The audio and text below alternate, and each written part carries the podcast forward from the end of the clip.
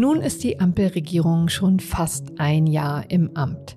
Am 24. November 2021 haben SPD, Grüne und FDP reichlich euphorisch ihren Koalitionsvertrag unterschrieben. Erinnern Sie sich noch daran? Damals schien die Corona-Pandemie noch das größte Übel zu sein. Ein Jahr später ist von dieser Euphorie nicht mehr viel übrig geblieben. Stattdessen erleben wir eine Regierung im permanenten Krisenmodus. Ein Entlastungspaket jagt das andere. Jetzt werden Strom- und Gaspreise gedeckelt, was das Zeug hält und russische Unternehmen verstaatlicht.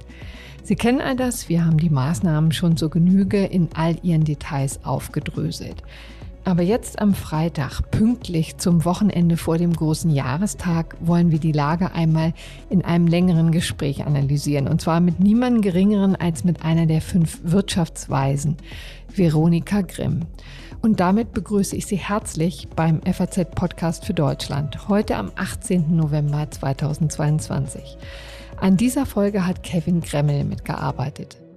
Mein Name ist Corinna Budras und ich freue mich, dass Sie dabei sind.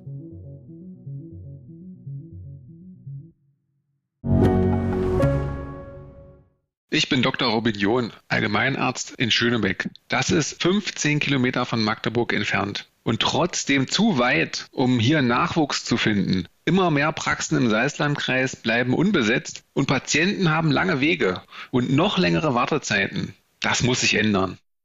Die besondere Nähe der niedergelassenen Haus- und Fachärzte ist in Gefahr. Was die Gesundheitspolitik jetzt dringend ändern muss, erfahren Sie auf rettetdiepraxen.de. Veronika Grimm ist ein Name, den Sie sicherlich schon häufiger gehört haben in den vergangenen Monaten. Sie ist eine der bekanntesten Wirtschaftswissenschaftlerinnen des Landes und sitzt im Sachverständigenrat zur Begutachtung der gesamtwirtschaftlichen Lage. Und weil das immer etwas kompliziert klingt, wird das Gremium häufig als die Wirtschaftsweisen betitelt. Das ist übrigens nicht das einzige Gremium, in dem sie sitzt. Veronika Grimm ist auch Vorsitzende der Gaskommission, die der Bundesregierung Vorschläge für eine Gaspreisbremse und Soforthilfen unterbreitet hat. Im normalen Leben ist sie übrigens Professorin für Volkswirtschaftslehre an der Universität Erlangen-Nürnberg. Und jetzt sitzt sie mir hier gegenüber in unserem Berliner Studio und ich sage herzlich willkommen, Frau Professor Grimm. Ja, ich grüße Sie, Frau Budritz. Vielleicht gibt es ja den ein oder anderen Hörer, die eine oder andere Hörerin, die mit dem Sachverständigenrat zur Begutachtung der gesamtwirtschaftlichen Entwicklung nicht ganz vertraut ist. Ein Beratungsgremium aus fünf der besten Ökonomen des Landes. Wie muss man sich denn die Berufung eigentlich vorstellen, Frau Grimm? Ruft da irgendwann der Kanzler oder in Ihrem Fall die Kanzlerin an oder ist das alles viel niedriger gehängt? Ja, genau, man kriegt irgendwann einen Anruf und wird gefragt, äh, ob man bereit wäre, in den Sachverständigenrat zu gehen. Und dann ist es so, ich habe mir eine Nacht Bedenkzeit ja. erbeten. Warum? Weil ich das eigentlich immer mache, wenn ich hm. Entscheidungen treffe. Also unterschiedlich. Bei der Gaskommission war es nicht so. Mhm. Da wurde ich gefragt und habe gleich gesagt, ja, das mache ich. Aber da war die Zeitschiene auch etwas ambitionierter. Die Gaskommission wurde ja wirklich mhm.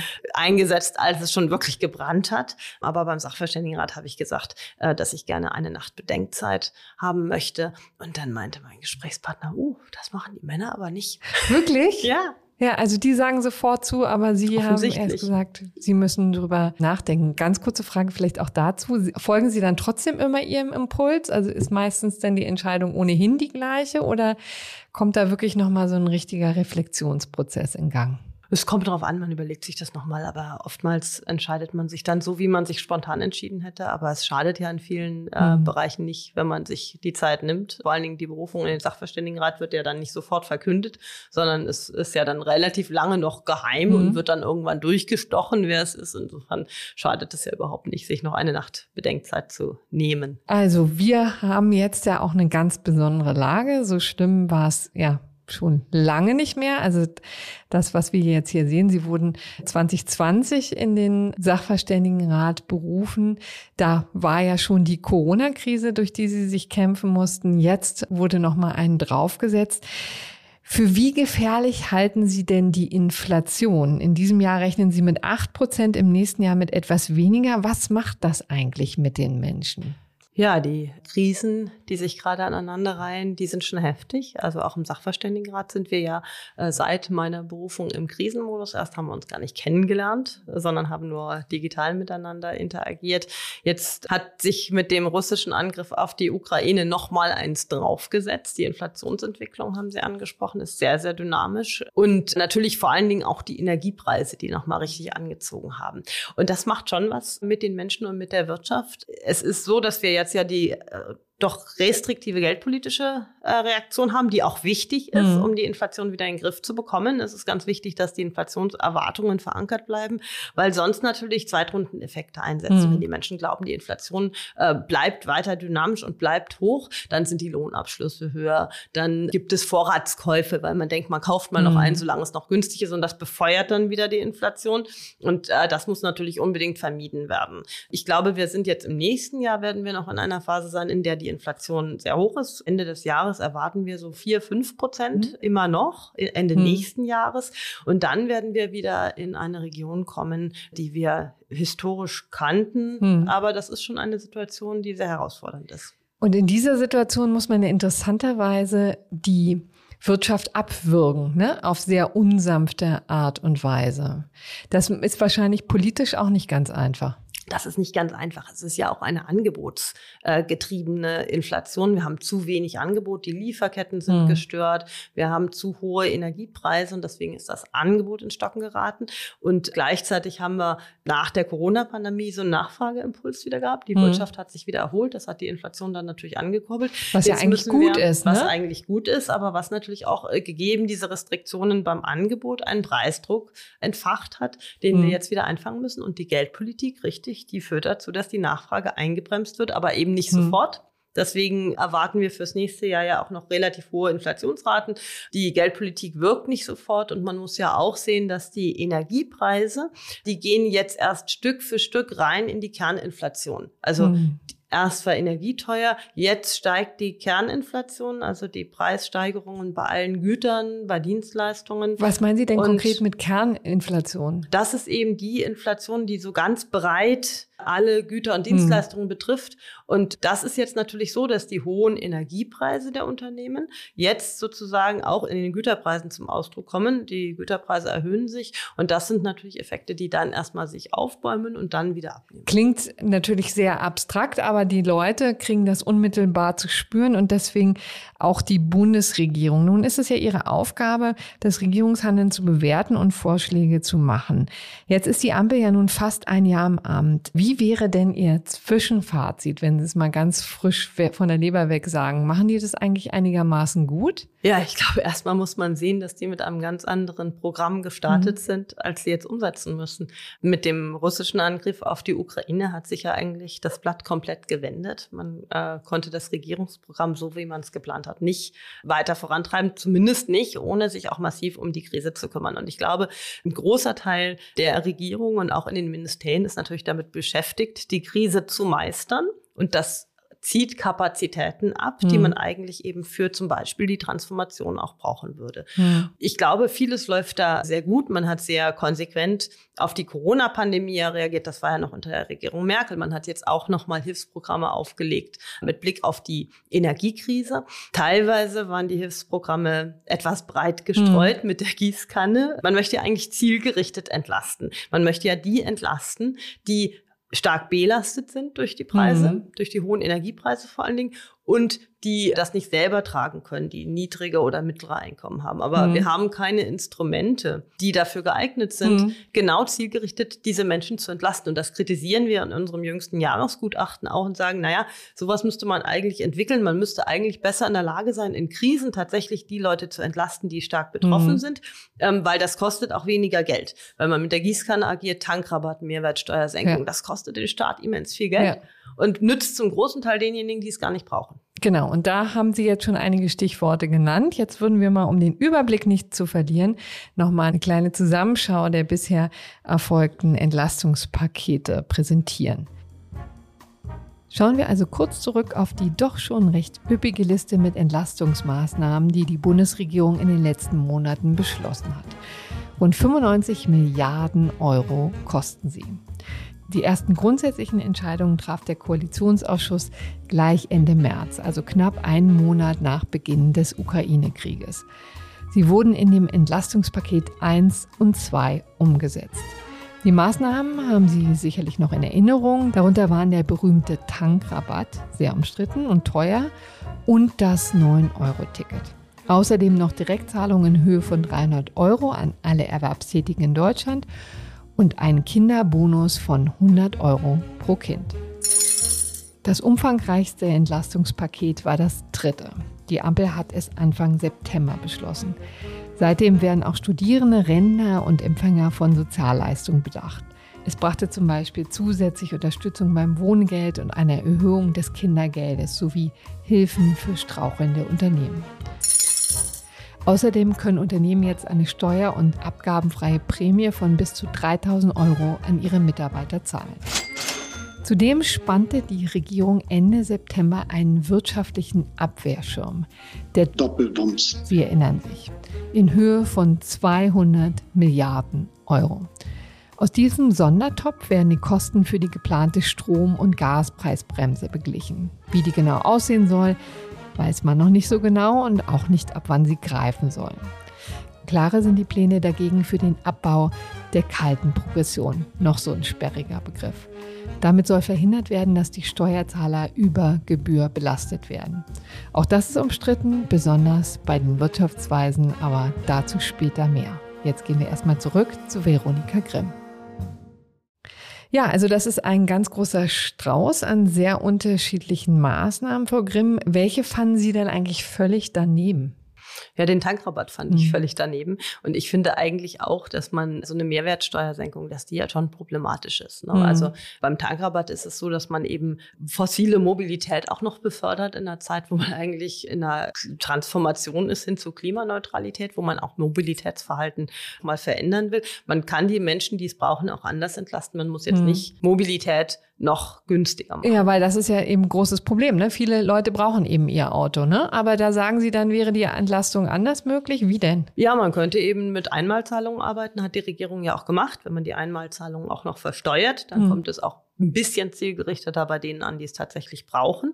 Ähm, und man muss natürlich auch sehen, dass wenn man jetzt es über einen Tankrabatt macht, dann ist das natürlich auch denjenigen, die ein Auto haben. Und das sind nicht unbedingt die Bedürftigen. Hm. Von denen haben nämlich viele gar kein Auto. Insofern sehr gemischtes Bild. Einige Maßnahmen waren positiv zu bewerten. Also die Einmalzahlung, das war ein ja. guter, das war eine gute Initiative, dass man mit Einmalzahlungen sozusagen an die Menschen herantritt. Aber da sieht man gleich schon wieder, da erreichen wir die Rentner nicht mit, da erreichen wir die Studierenden nicht mit. Diejenigen, die tatsächlich über das Sozialsystem, über, das, über andere Transfers erreicht werden können, die werden auch über andere Transfers erreicht, aber wir kriegen eben hm. signifikante Bevölkerungsgruppen damit nicht. Und das ist natürlich ein Problem. Ja, also das ist eine wichtige Sache, die vielleicht auch für die Zukunft mal geändert werden müsste, dass man da zielgerichteter genau. entlasten kann. Sie haben ja eine sehr interessante Doppelrolle. Sie sind ja eben nicht nur Wirtschaftsweise, wie man ja immer so schön sagt, sondern eben auch Vorsitzende der Gaskommission gewesen. Sie haben es auch schon erwähnt. In diesem Gremium haben Sie konkrete Vorschläge gemacht, die von der Politik ja auch durchaus umgesetzt werden relativ dicht an dem, was Sie da vorgeschlagen haben. Beißen sich eigentlich diese beiden Rollen nicht? Ähm, das kann man natürlich jetzt erstmal denken, ähm, dass man da befangen ist, wenn man mhm. dann die Ergebnisse aus der Gaskommission kommentiert. Auf der anderen Seite ist es natürlich positiv zu bewerten, dass man Wissenschaftler, die auch nah am Politikbetrieb mhm. sind und die Politik schon beraten, dann eben auch mal hinzuzieht, wenn es gilt, ganz konkret Vorschläge zu entwickeln, wie mhm. man zum Beispiel mit Blick auf die hohen Gaspreise entlastet. In dieser ganz konkreten Situation war es ja so, dass es schon viele wissenschaftliche Vorschläge gab und unsere mhm. Rolle in der Gaskommission eigentlich war, diese wissenschaftliche wissenschaftlichen Vorschläge so ein bisschen miteinander abzugleichen und dann an dem zu spiegeln, was in der Realität tatsächlich machbar ist. Hm. Und da saßen ja auch die Versorger, die Vermieterverbände mit am Tisch und die haben natürlich bei allen möglichen Vorschlägen aus der Wissenschaft gemacht, also zum Beispiel zielgerichtet den bedürftigen Gaskunden Zahlungen zukommen zu lassen, gesagt, naja, es geht eben nicht. Hm. Wir kennen eben nur den Gasanschluss. Wir wissen nicht, ob ja. da ein Unternehmen dahinter ist oder ein Hochhaus mit vielen Mietparteien oder ein Einfamilienhaus mit einem großen Pool. Hm. Und da muss man sich mit den Realitäten anfreunden. Und insofern ist das, glaube ich, hm. sinnvoll. Wir haben dann auch teilweise im Gutachten des Sachverständigenrats Dinge aufgegriffen. Wir haben auch einige ähm, Aspekte durchaus nochmal darüber hinaus ausdifferenziert, zum Beispiel bei der Konditionalität. Es gab ja eine große Diskussion in der Gaskommission, die auch kontrovers mhm. war. Welche Bedingungen sollen denn für Unternehmen an diese Hilfen geknüpft ja. werden? Da haben wir in der Gaskommission uns auf diesen Vorschlag der Standortgarantie geeinigt dass ein Unternehmen, das äh, die Zuwendungen aus der Gaspreisbremse bekommt, seinen Standort erhalten ja. muss. Aber es gab natürlich viele verschiedene Forderungen, auch aus der Wissenschaft. Ich hätte mir damals gewünscht, dass man das breiter diskutiert und für und wieder verschiedene Kon Konditionalitäten nochmal ausdifferenziert in dem Bericht. Da haben wir uns in der Wissenschaft nicht durchgesetzt, was aber auch in Ordnung ist. Wir haben aber dann im Sachverständigenratsgutachten das nochmal ausdifferenziert und mhm. da verschiedene Aspekte nochmal deutlicher beleuchtet. Ich glaube, das ist auch wichtig für die Politik, um Entscheidungen zu treffen, weil es gibt ja deutliche Argumente dagegen, jetzt stark zu konditionieren, aber mhm. es gibt eben auch Argumente dafür. Genau, in der Tat, da ist ein Kritikpunkt ja auch immer, dass die Unternehmen sich ja dann quasi in Geiselhaft begeben. Das ist vielleicht etwas ähm, zu viel gesagt, aber sie verstehen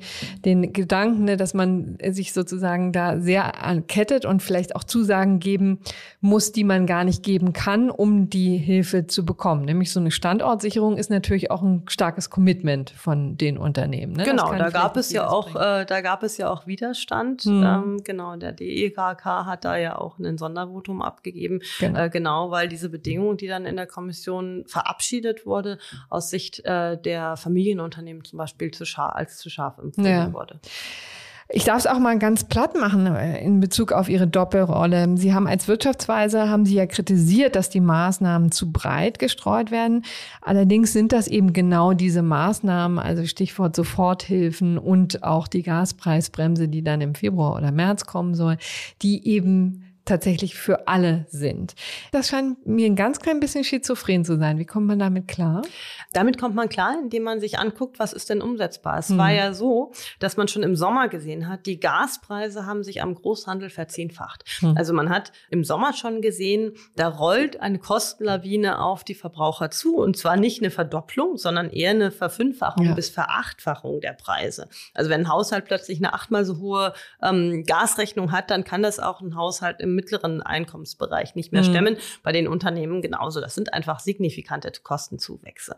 Und jetzt ist die Frage, wie macht man das denn dann? Aber man sieht eben auch, dass in unserem System aktuell man nicht identifizieren kann, mhm. äh, wer ist Gaskunde und gleichzeitig nicht in der Lage, das zu tragen von, von der Einkommenssituation her. Hm. Das ist nicht differenzierbar. Es war auch klar, dass aufgrund der Corona-Hilfen die administrativen Kapazitäten unserer Bürokratie, unserer Ministerien ja. ähm, einfach schon überlastet war. Das heißt, genau, da die, kann man nicht der, noch einen draufsetzen. Nee, die Bitte der Regierung war, macht was ganz Einfaches, weil wir haben einfach keine Kapazitäten, den hm. Menschen die Hilfe zukommen zu lassen. Und wenn man die, die, Berechtigung hat, eine Hilfszahlung zu bekommen, aber man kriegt die erst in einem Jahr, ist man trotzdem privat insolvent. Hm.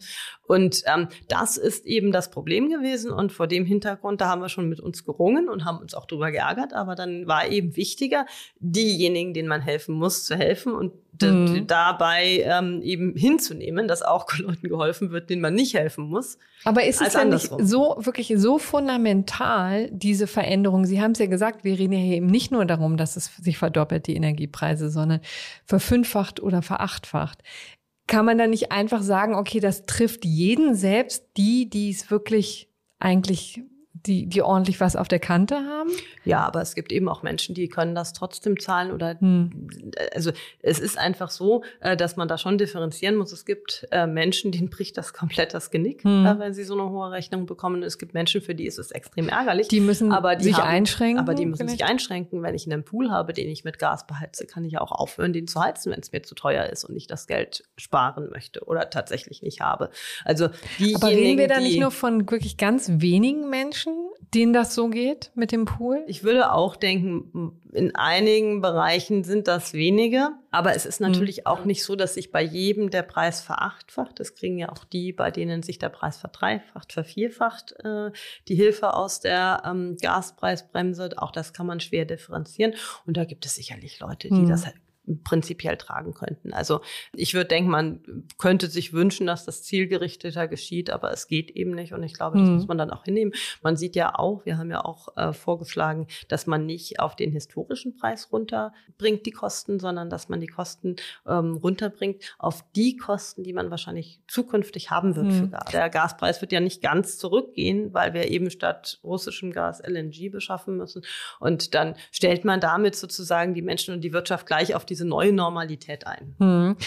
Und deshalb müssen jetzt Steuererhöhungen her. Das ist ja so ein bisschen die Konsequenz, die Sie fordern. Sie sagen, ja, ähm, also es ist einfach zu breit, geht nicht anders, aber es, wir haben hier eben breite Hilfen, die ausgeschüttet werden und deswegen müssen wir uns das Geld jetzt an anderer Stelle zurückholen. Und dann kommen jetzt Ihre Steuererhöhungen. Genau, das ist der Impuls, den wir jetzt gesetzt haben im Gutachten. Äh, wir haben erstmal gesagt, es ist eigentlich äh, ungünstig, dass wir keine präzisen Entlastungsinstrumente haben. Wir müssen zu breit entlasten. Es ähm, profitieren eben auch Menschen, die es eigentlich tragen könnten. Und im Gegenzug könnte man, um das Gesamtpaket ausbalancierter zu machen, eben bei den hohen Einkommen für eine begrenzte Zeit äh, eben äh, den Steuersatz erhöhen oder äh, eben den Ausgleich der kalten Progression so hinausschieben, der prinzipiell steuersystematisch natürlich mhm. ähm, geboten ist, so hinausschieben, dass man da äh, zumindest dieses Gesamtpaket ein bisschen zielgerichteter macht. Mhm. Äh, wir reden da gar nicht davon, Leute zusätzlich zu belasten, sondern nur Menschen eben an den Belastungen, die einfach durch die Inflation ähm, und die hohen Energiepreise ohnehin eintreten, eben auch diese auch mittragen zu lassen, die das tragen können. Und man muss vielleicht dazu auch noch sagen, wenn wir das alles über Verschuldung machen, dann würden wir das unseren Kindern mhm. auf.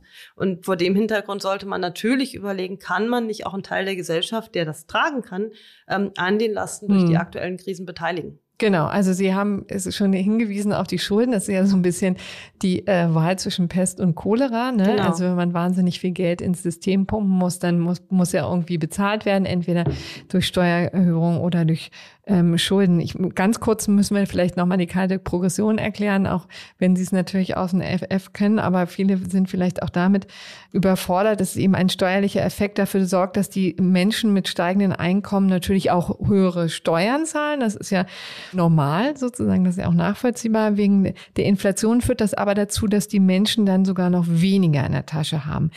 Das muss man doch aber eigentlich ausgleichen, gerade doch in dieser Situation. Das scheint mir doch eigentlich ein Mechanismus zu sein, der durchaus gerecht ist in Ihrem Sinne, oder? Ja, genau, genau. Das, äh, genau, das sagen wir auch. Prinzipiell ist das geboten, äh, den Effekt der kalten Progression auszugleichen. Aber es ist natürlich so, dass die anderen Möglichkeiten, die man hat, äh, kurzfristig bei äh, besser verdienenden einen Teil der erhaltenen Entlastung sich zurückzuholen. Die anderen ähm, Maßnahmen äh, sind politökonomisch etwas schwieriger, weil ein Solidaritätszuschlag haben wir schon mal äh, mhm. zeitlich befristet eingeführt, aber den haben wir immer noch. Genau, richtig. 30 Jahre inzwischen, ja, genau. Das genau. ist doch und, schwierig, ähm, sowas vorzustellen. Genau, und deswegen ist es eben äh, von dem Commitment her, also von der Bindungskraft, dass man das wirklich nur zeitlich befristet macht, wäre äh, das Hinauszögern des Ausgleichs der kalten Progression eben eine Möglichkeit, diese Bindungskraft zu haben, dass man es wirklich nur zeitlich mhm. befristet macht. Während wenn man jetzt den Spitzensteuersatz erhöht oder einen Soli erhebt, dann kann es eben passieren, dass das nicht nur zeitlich befristet ist und das wollten wir gar nicht vorschlagen. Insofern sind das verschiedene Möglichkeiten und wir differenzieren das auch nicht aus, indem wir da genaue Berechnungen anstellen, sondern wir weisen eben darauf hin, dass wir eigentlich als Gesellschaft in der Lage sein sollten, zielgerichteter zu entlasten, weil es einfach auch problematisch ist. Zum einen müssen wir mehr Schulden aufnehmen, wenn wir ähm, es so machen und belasten. Ähm, dafür, dass wir heute eigentlich gut situiert Menschen Gelder zukommen lassen, belasten wir zukünftige Generationen. Die werden mhm. noch vor ihren eigenen Herausforderungen stehen, die jungen Menschen, äh, die heute mhm. aufwachsen. Und zum anderen muss man auch noch sehen, wir heizen ja durch die fiskalpolitischen Impulse auch die Inflation weiter an. Also mhm. umso mehr Geld durch wir ins System mhm. geben, desto mehr wird auch ausgegeben. Und auch aus dieser äh, Logik heraus mhm. ist es gar nicht so gut, da äh, zu sagen, äh, wir verteilen mal und ähm, hoffen, dass die Menschen da entlastet mhm. sind und konsumieren. Wollen wir eigentlich gerade gar nicht, weil wir wollen ja, dass die Inflation zurückgeht. Und wenn wir das machen, dann zwingen wir am Ende die EZB restriktiver zu sein, was natürlich in anderen europäischen mhm. Staaten dann sehr, sehr unangenehme Auswirkungen haben kann. Aber auch das ist so ein kleines Argument, weshalb weshalb man sagt, mhm. naja, man sollte jetzt nicht äh, zu sehr streuen. Genau, so hört sich aber so an, als sollten wir uns mal das Entlasten in Zukunft mal sparen, besser, ne? Und ja, bei den Leuten, die es nicht brauchen, mhm. genau. Also, oder die klarkommen können. Ich meine, klar, also ärmer geworden ist jeder im Moment, aber mhm.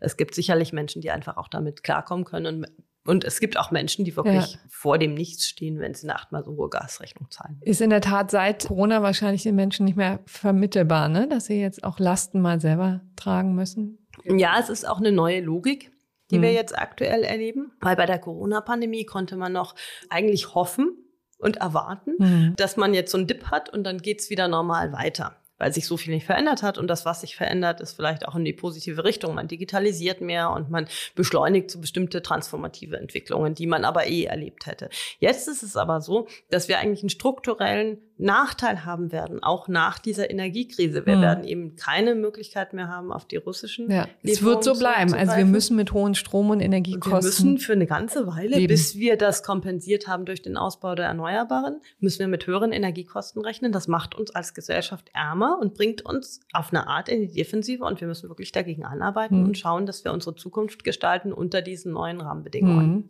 Also aber in der Tat, in der Zukunft gezieltere Entlastung, wenn überhaupt, um es mal deutlich zu sagen. Ne? Genau, man muss sich auch wieder gewöhnen, äh, dass nicht der Staat bei jeder Gelegenheit hm. eingreift. Wobei man jetzt auch sagen muss, dass bei solchen Kostenexplosionen wie aktuell äh, bei den Gasverbrauchern natürlich äh, muss der Staat da auch seine Versicherungsfunktion wahrnehmen. Hm. Also das ist auch völlig in Ordnung und das bezweifelt eigentlich auch kein Ökonom. Hm. Aber jetzt haben Sie nun sehr umstrittene Vorschläge gemacht, für die Sie auch ordentlich Kritik eingesteckt haben, insbesondere was die Steuererhöhungsaspekte angeht. Glauben Sie denn, dass die Ampel das tatsächlich auch umsetzt?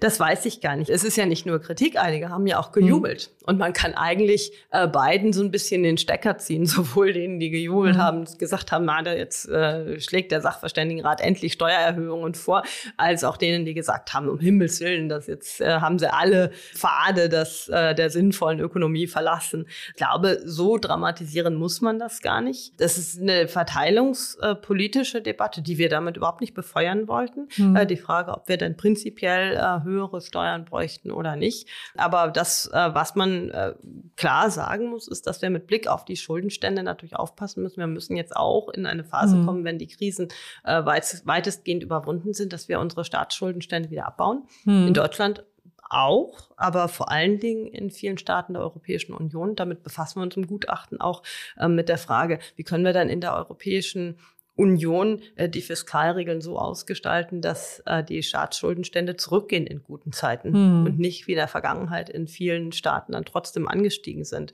obwohl es wirtschaftlich eigentlich möglich gewesen wäre, die Staatsschulden zu reduzieren. Hm. Genau, da könnte ja dann das nächste Problem auf uns zukommen.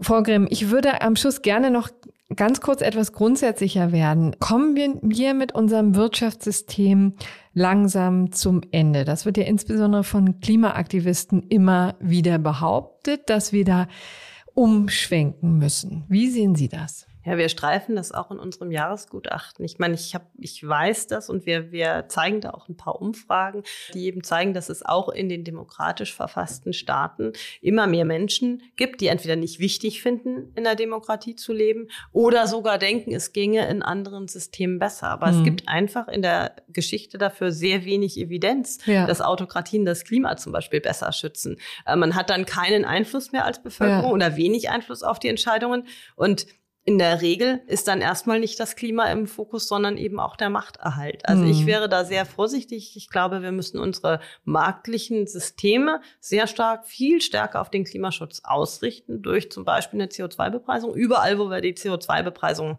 haben, mhm. erreichen wir in Europa nämlich unsere Klimaziele. Dort, wo wir keine haben, verfehlen wir sie.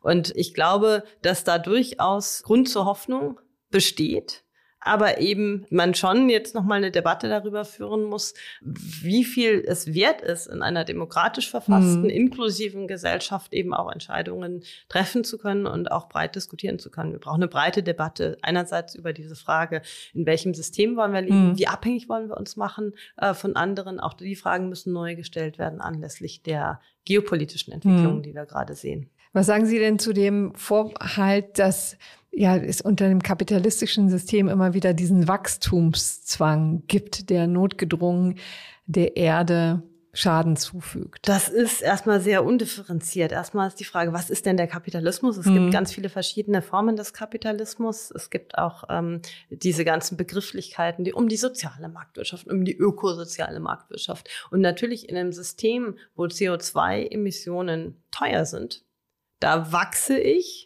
dadurch, dass ich Technologien entwickle, sie zu vermeiden. Mhm. Oder dass ich äh, Ideen entwickle, sie zu vermeiden, indem ich den Menschen es attraktiv mache, zum Beispiel nicht so mobil zu sein und mehr zum Beispiel digital äh, zu machen. Das sind alles Geschäftsmodelle, die darauf basieren, dass Menschen weniger machen. Und auch das kann Wachstum erzeugen, zumindest so, wie wir Wachstum berechnen, weil es einfach Wertschöpfung erzeugt, weil die Leute bereit mhm. sind, dafür zu zahlen, sich nicht fortzubewegen, sondern zum Beispiel digital äh, miteinander zu interagieren. Und dieser einfache Zusammenhang, Wachstum bedeutet, dass die Leute immer mehr materielle Güter konsumieren. Den muss es gar nicht so geben, aber wir müssen mhm. unsere Wirtschaftssysteme einfach mehr darauf ausrichten. Und wenn wir die Dinge, die wir lästig finden, die soziale Kosten haben, bepreisen, dann äh, werden wir auch eine Entwicklung und einen sehr, sehr starken Zug in die richtige Richtung erleben. Mhm. Frau Grimm, ich bin ganz froh, dass wir das nicht digital gemacht haben, sondern dass ich Sie hier persönlich mal in unserem Studio begrüßen durfte. Herzlichen Dank für das ausführliche Gespräch. Ja, ich danke Ihnen.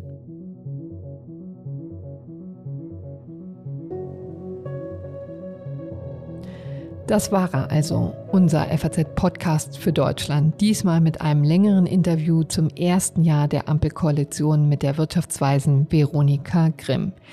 Ich bedanke mich für Ihre Aufmerksamkeit und wünsche Ihnen ein schönes, möglichst unbelastetes Wochenende. Wir freuen uns über Ihr Feedback oder auch eine Bewertung, gerne auch per E-Mail an podcast.faz.de. Ich sage, machen Sie es gut und bis bald. Tschüss.